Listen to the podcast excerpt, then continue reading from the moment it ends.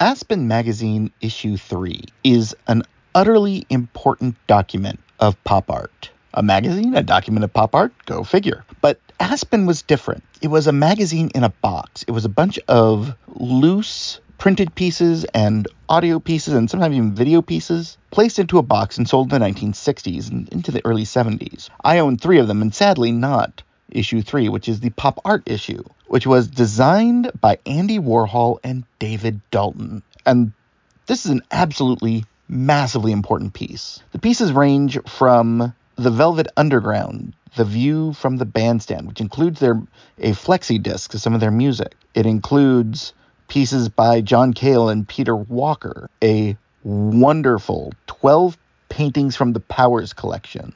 And that's the art collection of Thomas Powers. And it has uh, James Rosenquist, uh, Bridget Riley, Joe Lang, uh, Lichtenstein, Noland, Warhol, Klaus Oldenburg, Claes Oldenburg, uh, Larry Poons, Jasper Johns, de Kooning, an underground movie flip book by Warhol where you flip it and it includes Warhol's Kiss, a 10 trip ticket book, which was from the Berkeley Conference on LSD, The Plastic Exploding Inevitable, which is a one shot newspaper done for the Velvet Underground and Warhol's uh, Factory show series. What's incredible about this isn't necessarily the quality of the individual pieces, but how the consolidation of them into a box makes so much sense with the method. Because the cover is done as a mock of Fab detergent. And it says Fab, 10 cents off, and then there's now Aspen. It's an incredibly pop art image. And since it's a box, it's mocking and mimicking